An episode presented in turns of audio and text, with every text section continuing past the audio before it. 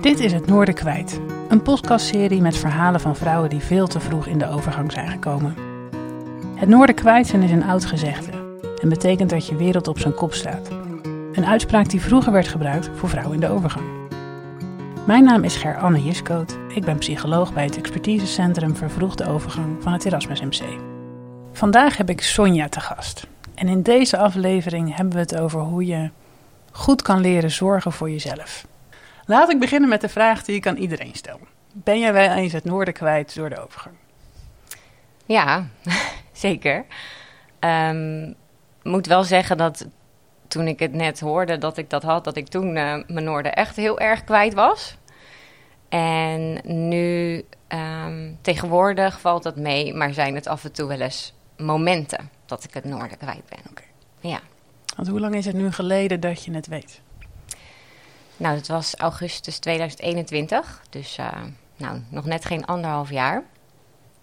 En uh, ik wist al wel dat er wat mis was hoor, want ik had al wat bloedonderzoeken laten doen extern. Ik, wilde, mijn vriend en ik wilden graag kindjes en ik wist dat ik iets in mijn hormonen niet goed was. Dus toen dacht ik van, nou, ik ga dat toch even laten testen. Maar de huisarts zei, joh, ga het eerst maar eens een jaar proberen en kom dan maar terug. Dus toen uh, heb ik online een, uh, ja, een, een, partij gevonden die je bloed dan test. En daar kreeg ik op terug van, je hebt een heel hoog testosteronlevel en een heel laag AMH. Dus dat zou of PCOS kunnen zijn, maar dat matchte niet met het AMH. Of um, POI, uh, en toen ben ik met die uitslagen naar de huisarts gegaan en die heeft me doorverwezen naar het Erasmus MC. Oké, en, dan ben ik meteen benieuwd, hè, want je zegt ik had het gevoel dat er iets aan de hand was. Ja. ja. Wat voelde je dan precies? Wat, waardoor dacht je dat? Um, nou, dat was vooral omdat ik, ik uh, ging naar de schoonheidsspecialist en zij zei tegen mij: hey, je hebt wat zwarte haren in je nek. En iedere vrouw heeft wel eens een keer ergens een haar. Alleen ik had er echt wel een stuk of zeven of zo. Echt wel wat meer. En zei ze, dat is niet goed, dat is hormonaal.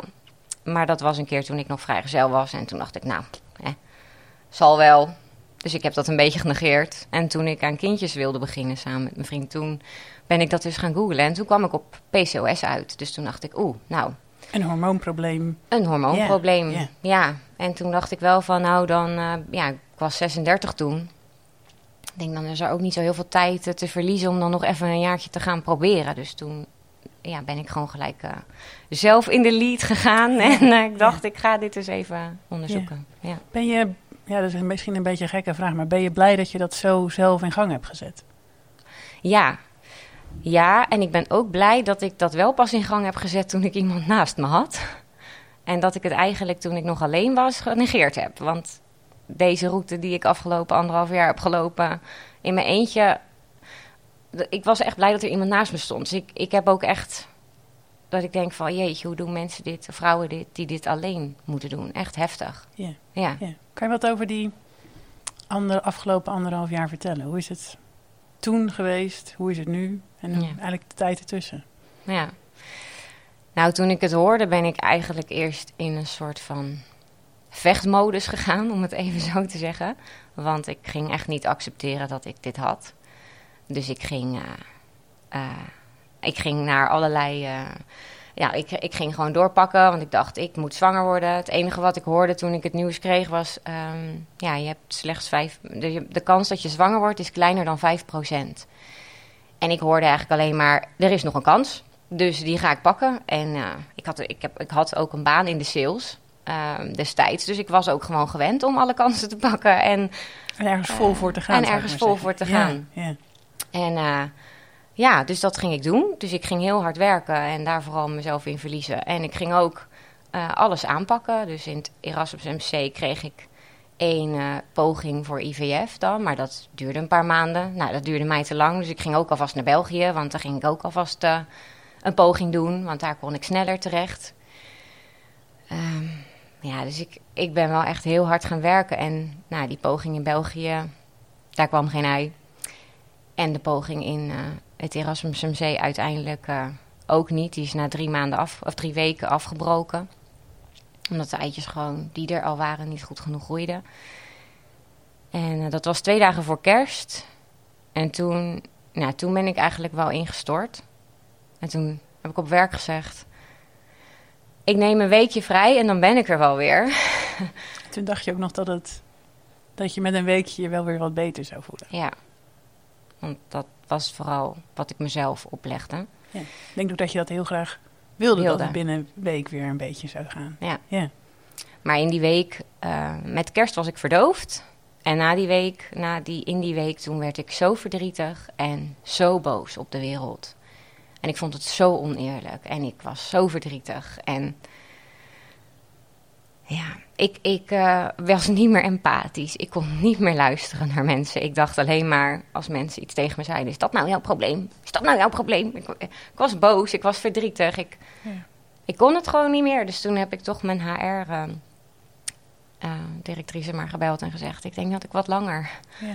thuis moet blijven. Maar dat kwam eigenlijk dus pas na een aantal maanden kwam eigenlijk pas je verdriet en je boosheid eruit. Ja. Ja. Ja, toen ik het nieuws kreeg, was ik ook verdrietig. Maar ik ging gewoon eerst in de vechtmodus. Ja. Ik had eerst dat nodig voordat ik echt kon accepteren. Nou, toen accepteerde ik trouwens nog steeds niet. Maar voordat ik het echt kon toelaten dat het echt zo was. Dus dit was jouw manier, zou ik maar zeggen, om er een soort van zo goed mogelijk maar mee om te gaan. Ja. Ja. Ja. Dus dat weekje thuis werden vijf maanden, vier, vijf maanden thuis. En toen eh, ben ik weer gaan reïntegreren. Heb je die maanden denk je nodig gehad voor hoe je in, als je kijkt naar hoe je je nu voelt? Ja. Ja. Ja. Ja, en ik, wil, ik had ook de eerste twee maanden heb ik gevochten tegen het toegeven dat het wat langer ging duren. dus als ik daar wat eerder aan toe had gegeven, dan was het, hè, dan ja, had ik misschien al eerder aan herstel kunnen werken. Want de eerste twee maanden, wil, ik wilde er gewoon niet aan. Nee. En waar, waar wilde je dan niet aan? Dat dit echt gewoon heel heftig is en heel intens. En Het is het ook, hè? Ja. dus, ja. We zaten net een beetje vooraf, hè, voor de opname zaten we te praten. Toen zei je, ja, soms overvallen de tranen me nog op, opeens, hè? ja. En toen zei je, maar ik hoop ergens niet dat dat zo meteen gebeurt. Nee, dat Maar ik leg, ik leg wel een zakdoekje klaar. Ja, Ja, dus dat zakdoekje heb ik nu even gepakt. ja, ja. Want ik vind het heel logisch dat je er, nou, misschien nog best heel vaak om moet huilen. ja, dat is het ook. Ja, En, ik, en dat mag ook. Dat heb jij mij geleerd. zeker. dus daarom is het ook, ik vind dat ook niet erg. En, eh, Maar Ik- ergens vind je het ook wel een beetje nog wel erg, of niet? nou, omdat je dan gewoon even je verdriet echt weer even toelaat. En dat, dat is ook goed, want dat verdriet dat blijft. Het wordt echt minder in de loop van de tijd. Daar ben ik ook achter. Dus ik kan er ook heel vaak wel heel goed over praten zonder dat die tranen komen. Maar als je erover hebt en je gaat echt weer even terug naar die tijd en je voelt echt even weer wat je, waar je toen was, ja, toen, eh, ja, Dus eigenlijk is het ook een beetje, ook wel als je zo terugkijkt, dat je denkt, goh, het is in de tijd. Dus de, de tijd heeft wel veel goeds gedaan, zou ik maar zeggen. ja, Dat had je misschien toen de tijd niet kunnen bedenken dat je nu dan weer zo zou voelen. Nee, dat klopt. Ja. Nee, toen dacht ik echt van hoe krijg ik dit ooit weer op de rit? Dus ik was echt mijn noorden kwijt. Ja. Ja, ik was alles kwijt voor mijn gevoel.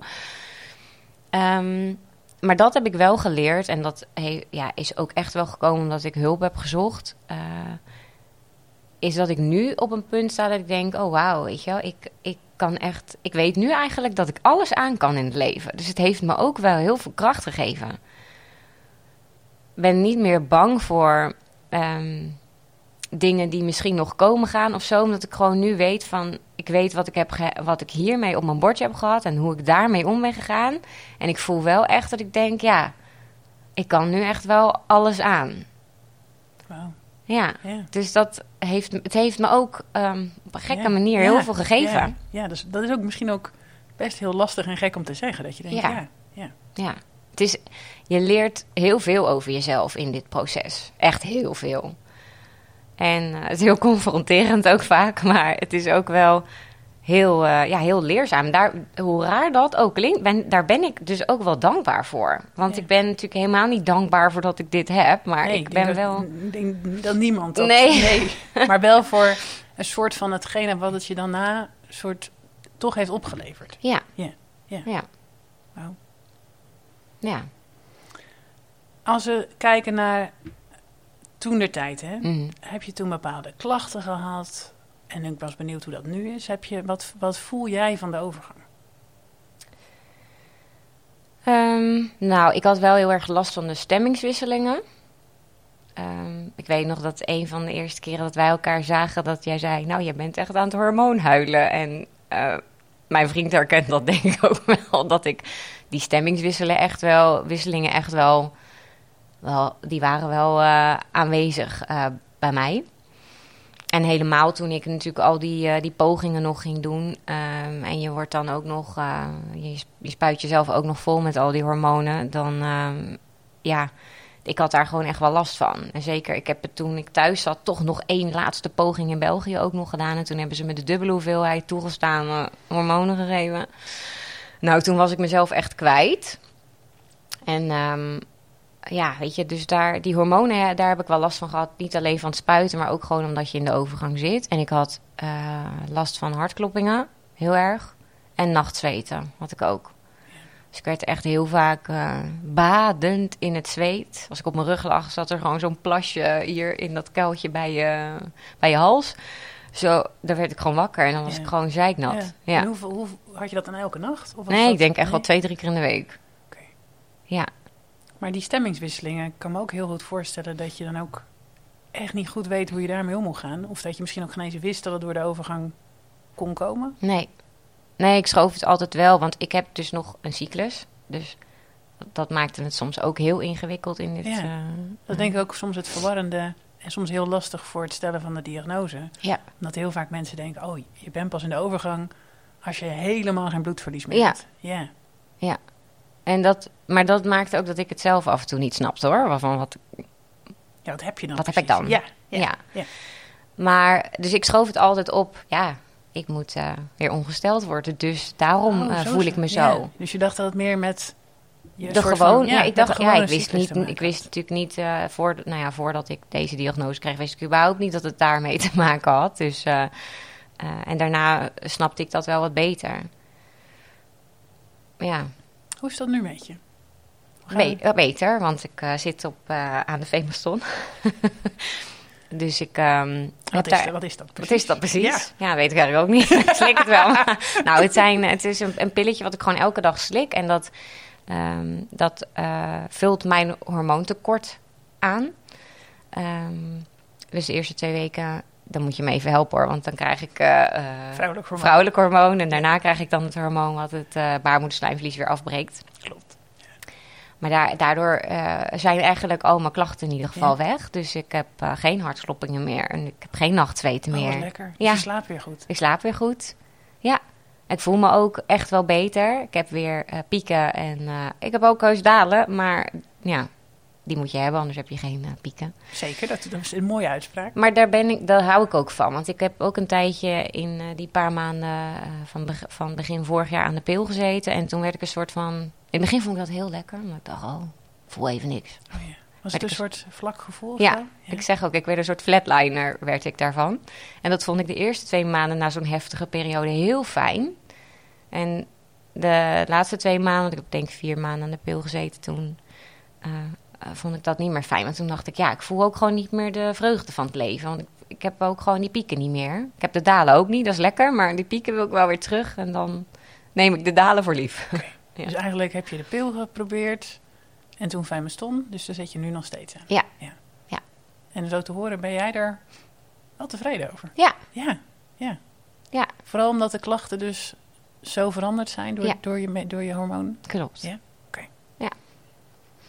Ik ga even spieken hoor bij eh, mijn lijstje met vragen. Ja. Ehm, ja, dan had ik, ik, ik had natuurlijk de vraag een beetje zo naar je toegemaild. Van, hè, wat, wat, wat zullen we gaan bespreken vandaag? En je zei net ook van, hè, ik, had, ik, ik had mijn aanpak, het eerste half jaar was alleen maar vol vooruit en gaan en doorgaan. Ja. Ehm, maar als je nu kijkt van, hoe ga je met, dit hele, met deze diagnose om? Hoe doe je dat? Ja, echt door het. Eh, ja, eigenlijk door het wel gewoon te accepteren en er ook heel open over te zijn. En heel veel, eh, want ik heb in het begin ook echt wel schaamte gevoeld. Want ik voelde me echt geen vrouw meer. En ik voelde me falen, want ik kon geen kindjes maken. En ik was heel angstig, want ja, ik kon mijn vriend geen kinderen geven. En zou ik later alleen overblijven. En ehm, nou, daar heb ik echt wel geleerd, omdat ik ook echt dus hulp heb gezocht. Hè. Ik heb heel veel sessies met jou gehad. Ehm, maar ook nog met een maatschappelijk werkster samen met mijn vriend. Voor onze relatie, want ja, het heeft daar ook gewoon een heel grote invloed op.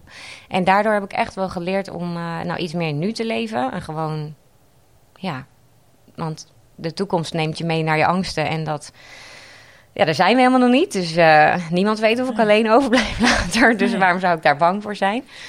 Maar uh, die, uh, dus ik heb ja, meer in het nu leven en, en, het, ja, en er open over zijn. En dat is, vond ik in het begin wel heel moeilijk, want het is best wel confronterend om het soms uit te spreken. En ja, mensen schrikken er soms ook wel een beetje van als je het uitspreekt. Maar mijn ervaring nu is echt, als je het uitspreekt, dat je de mooiste gesprekken ervan krijgt. Ja. En Wat vertel je dan?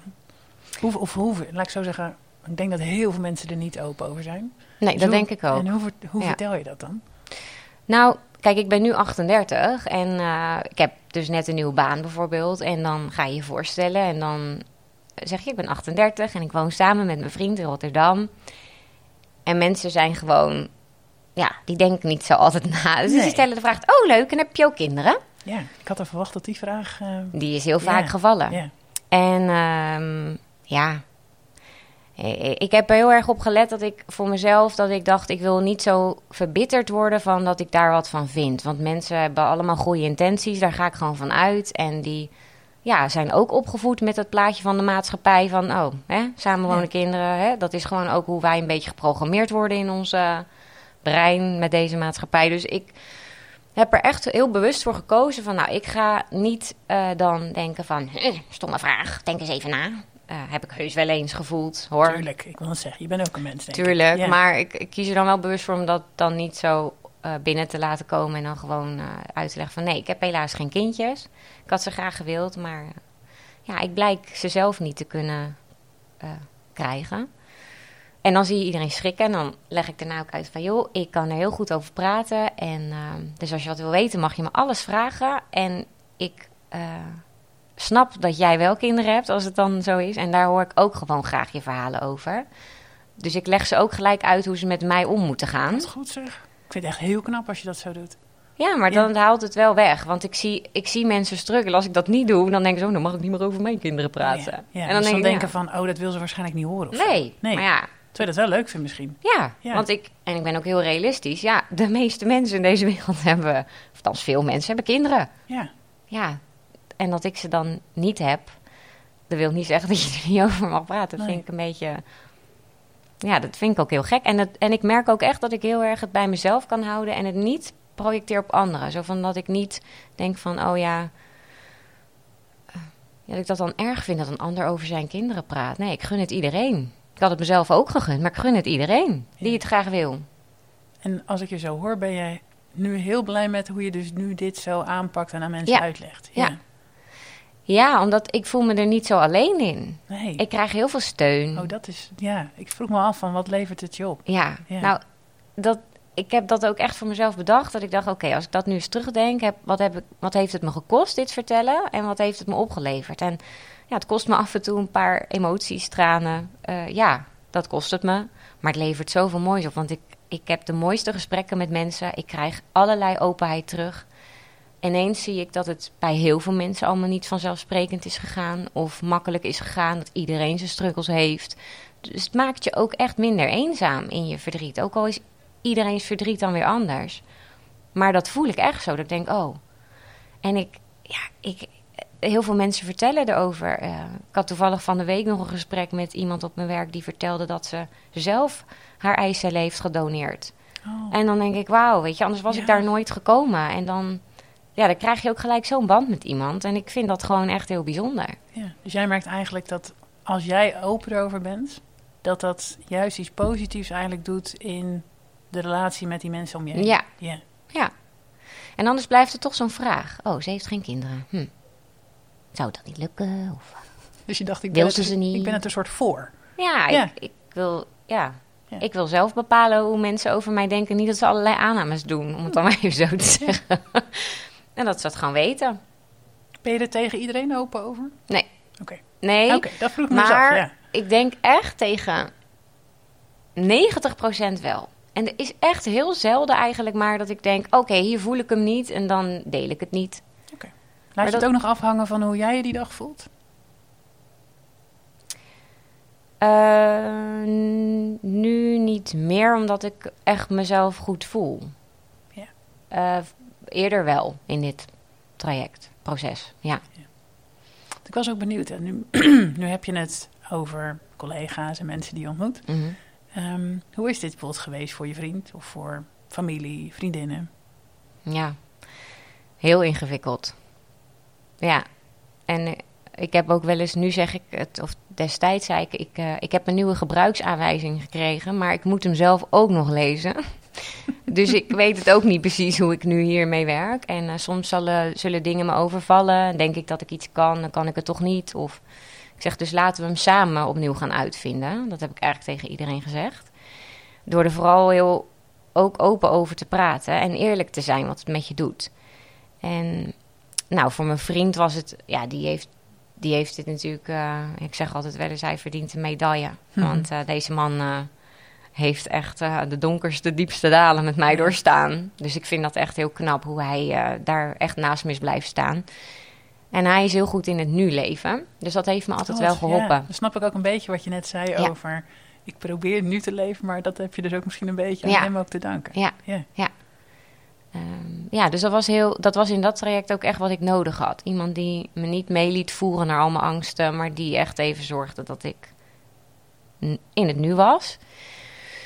En ja, ook gewoon veel praten en vooral ook wel echt de hulp gezocht. Want voor je relatie is het is wel echt een aanslag, was het op, op mijn relatie. En ehm, ik denk ook wel dat het heel fijn was dat, want, hij is introvert, ik ben extravert, weet je wel. eh, we, hebben, we spreken soms echt twee andere talen. Ja, dat heeft ieder mens. En eh Marcia was ook echt wel onze vertaler tussen Ja. ons af en toe om te zorgen dat we elkaar beter begrepen in de emoties en snapten wat, waar elkaars behoeften lagen en hoe we met elkaar om moesten gaan. En de verbinding vooral eh, niet verloren met elkaar. Want wat voor invloed, wat merkte je dan precies? Wat, had je, wat, wat merk je dan dat er tussen jullie gebeurde vanaf het moment dat je dit wist?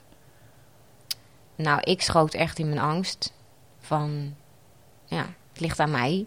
Ja. En, en jij kan wel kindjes krijgen, want alleen aan jou ligt het niet. Dus ja, dan moet je maar, dan, dan, dan uiteindelijk zal je dan wel met iemand anders gaan, want ik kan dat niet. Weet je wel? En, Ja.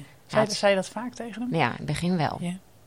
En dat, op een gegeven moment realiseerde ik me, dat, iemand zei dat tegen mij, ik weet niet meer wie, een vriendinnetje volgens mij. Van ja, som, dat is eigenlijk voor hem wel heel moeilijk, want hij moet ook hiermee dealen. En hij moet ook nog eens aan jou uitleggen dat hij niet weggaat. Want terwijl, ja, hij kan er ook niks aan doen. En toen dacht ik, oh ja, ik maak het hem eigenlijk nog extra moeilijk door heel de tijd voor zijn voeten te gooien. Dat, Dat ik, hij eh, naar, naar een ander moet gaan. dat- ja. ja. dus op dat moment ben ik daar ook mee gestopt. Omdat ik dacht van nee, dat is inderdaad eh, ja, niet eerlijk. Maar dat is gewoon je angst. Want Ja, je, je voelt je Dus falen. Ik denk dat, dat iedereen die naar deze podcast luistert denkt... oh ja, dat herken ik. Ja. Ja. En je voelt je niet... Je wordt onzeker. Je voelt je geen vrouw meer. Je voelt dat je faalt. Dus je, wo- je wordt ook onzeker. Ja, onzekerheid is nooit heel aantrekkelijk. Dus dat... Ja, dat had allemaal zo'n invloed. En hij ging er ook echt anders mee. om. Omdat hij nu leeft, was hij Mhm. ook echt van... we gaan nu deze poging doen. En ik was al met... Ja, oké, maar ik moet ook dit en ik moet ook dat... en ik moet ook nadenken over eiceldonatie. En dan, of misschien... eh, ja, zou je dat dan willen? Vroeg ik aan hem als mijn zusje een eicel doneert misschien. En hij was daar helemaal nog niet. Hij dacht alleen maar, nee, wij gaan eerst zelf nu nog een poging doen. En daar kan ik nu nog niet over nadenken. Dus jij wilde eigenlijk het heel erg hebben over een soort van... stap 2, stap 3, stap Ja, 4. ja. en, daar wilde ik allemaal ja. full commitment op. maar, en, en- Ja. Nu kunnen we er gelukkig om ja, lachen. nu hè? kan ik Ja, erom lachen. Maar ja. op dat moment was ik, ja, het Ja, ik was, voelde dat zo moment, onzeker. Ja, want ik denk dat als jij wilde hebben over stap 2 en 3 en 4 en wat gaan we doen? En hij alleen maar zei, nou, we gaan nu eerst even dit doen. Ja. Dat je niet altijd even op één lijn zat. Nee. Nee. Nou, ik wilde gewoon vooral zekerheid dat hij heel alles wa- waar we maar doorheen zouden moeten gaan, dat hij bij me zou blijven. Die zekerheid wilde ik. Want je hebt nul zekerheid meer als je in dit traject komt. Dus je, je hele zekerheid valt soort van weg. En ja, dus je, wil, je grijpt alles aan voor zekerheid. Ik merkte dat bijvoorbeeld ook even een, een sidestep, maar in mijn huis. Alles moest recht. Keur, kaarsrecht, opgeruimd ding. Dat was gewoon mijn controle. Dat Ja. was de enige controle die ik nog had. Dus ik wilde dat ook van hem. Ik wilde ook dat hij ze ging zeggen van... ja, oh, komen er geen kindjes, lieverd. Ik blijf voor altijd bij je. Maar mijn vriend leeft in het nu. Dus die zegt dat Dus niet, die hè? zegt dat Nee, niet. Nee. Oh, en daar heb ik echt mee, Oh, ja, daar heb ik echt mee gestruggeld. En, nou, maar ik heb dus ook wel geleerd door alle gesprekken dat het ook oké is. Dat ik daar, dat ik ook als ik in het nu leef, dat het nu is hij bij mij. Ja. Ja, En hij houdt van je. en hij houdt van mij. Ja. Ja. En ehm, ja, vrienden en familie, dat is, dan, dat is dan weer wat anders. Die staan wat verder van je af. Ja. En eh, ja, die willen heel graag helpen. En, eh, Kunnen, ze, kunnen ze dat? Eh, ja. ja. Ja? Dat hebben ze heel goed gedaan. De meeste. Ja, dat denk ik dat dat natuurlijk met alle lastige dingen in het leven... dat je merkt dat de ene er beter mee om kan Ja. gaan dan de andere. Ja. Ja. Ik merkte dat vriendinnen die zelf ook struggles hadden, ergens met iets van zwanger worden, me beter begrepen waar ik doorheen ging. Echt heel goed konden benoemen hoe ik me voelde. Ehm, wat niet wegnam dat andere vriendinnen die dat niet hadden, die, die hulp heb ik ook echt heel erg gewaardeerd, want eh, mensen waren zo lief. Kaartjes, bloemen, cadeautjes. Ik heb echt van alles gekregen om mijn hart onder de riem te steken. En ja, wat lief. ik heb dat ook Ja. allemaal bewaard, omdat ik eh, dat echt heel waardevol vond. Ehm, en sommige mensen zijn ook, ja, weet je, dat heb ik ook gemerkt, die dan niet zo goed wisten hoe ze ermee om moesten gaan. Dat vond ik zelf ook heel moeilijk, want mensen bevriezen soms ook. En daar kon ik minder goed mee omgaan, merkte ik. Dan voelde ik me echt eh, alleen. Ehm, en mijn familie eh, ja, was ook gewoon hartstikke lief. En ja, enerzijds voel je je echt alleen, want je denkt wel, niemand heeft wat ik heb. Ja. Dus niemand snapt het echt. Ik had één, één eh, collega die wel het begreep helaas, omdat het zelf ook had. En daar had ik heel veel steun aan. Omdat ik bij haar echt voelde van, ja, maar jij snapt echt waar ik doorheen ga. Ja. En ja, bij de rest niet, maar dat wa- was ook gewoon goed genoeg zoals het was. Ehm, want iedereen deed zo zijn best. En dat vond ik gewoon echt intens lief. Ja, Vragen mensen er... Want nu, bedoel, je zei natuurlijk... Het is bijna anderhalf jaar verder. Ja. Ehm, vragen mensen er nu nog naar?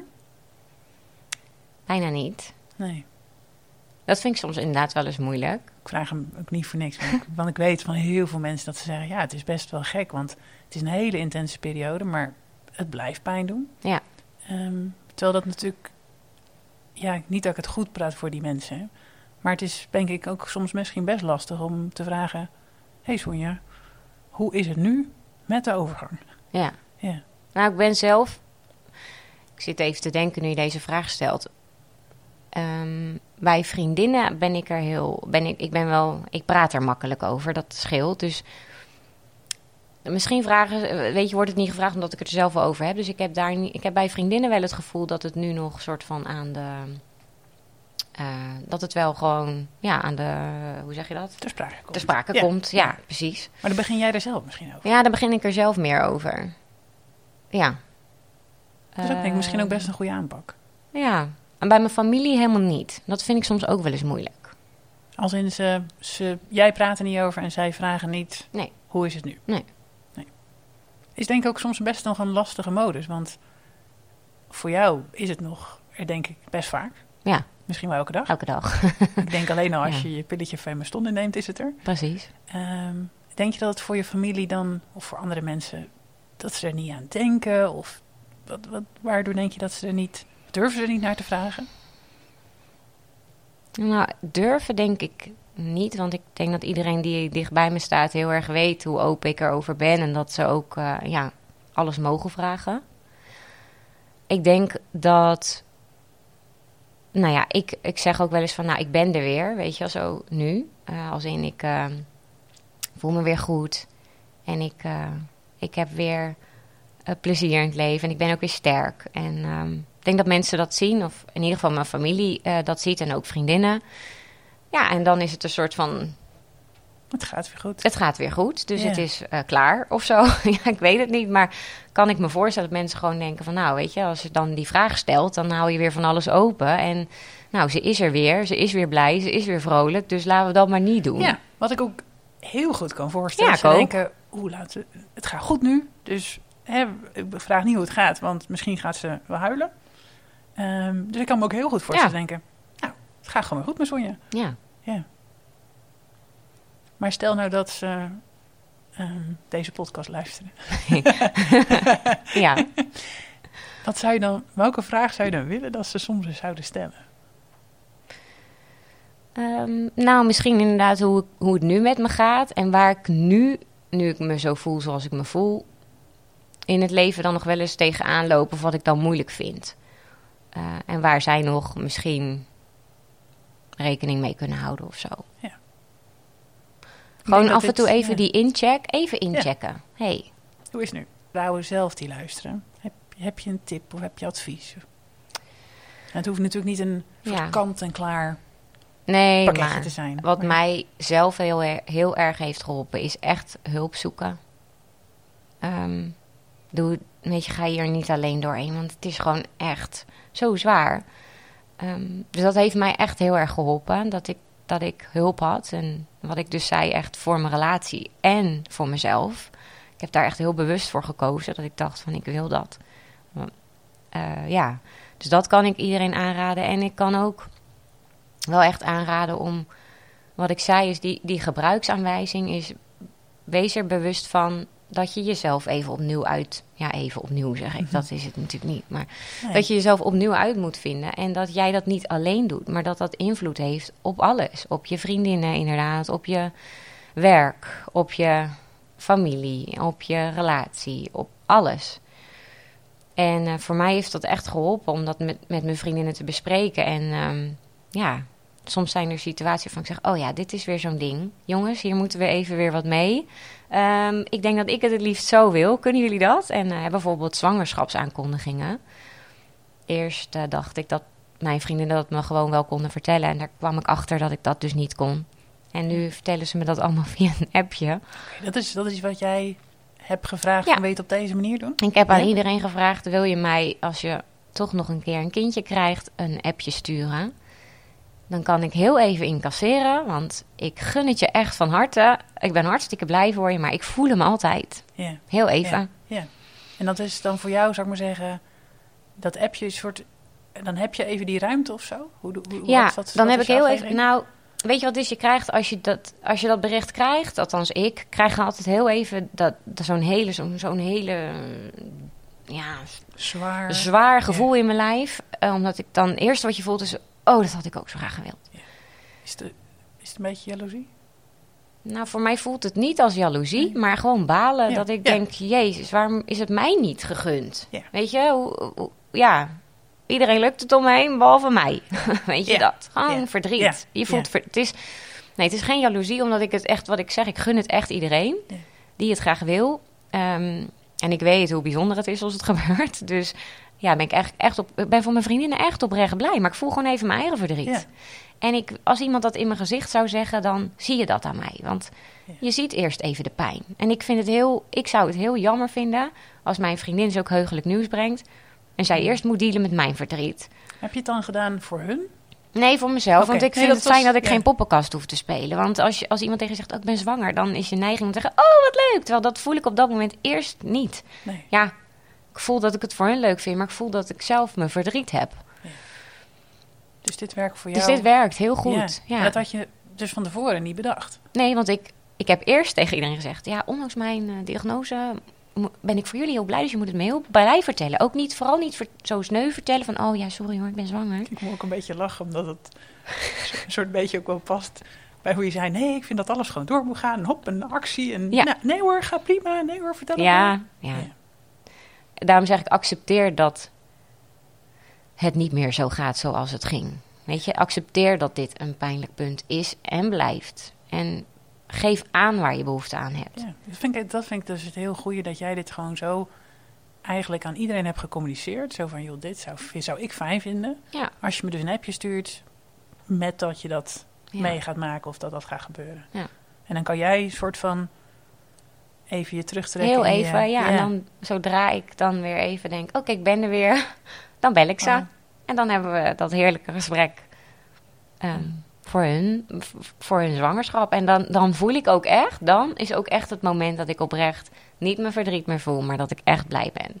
En dat verdienen zij ook. En jij ook. En ik ook. Ja. Ja. Hoe lang zit er meestal tussen, denk je?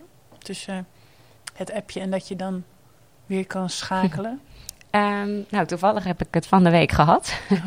en toen zat er vijf minuten tussen. Dus Oh, dat viel oh, dat echt ik- heel oh, kort. Ik dacht Ja. dat je het meer in, in bijna in dagen of in weken zou hebben. Maar vijf- Nee, nee, dat- want nee. omdat het, het werkt dus heel goed. En voor mij is het echt dat ik denk, oh fijn, ik hoef geen poppenkast. Ik mag heel even dit voelen. En dan denk ik, oké, ik ben er.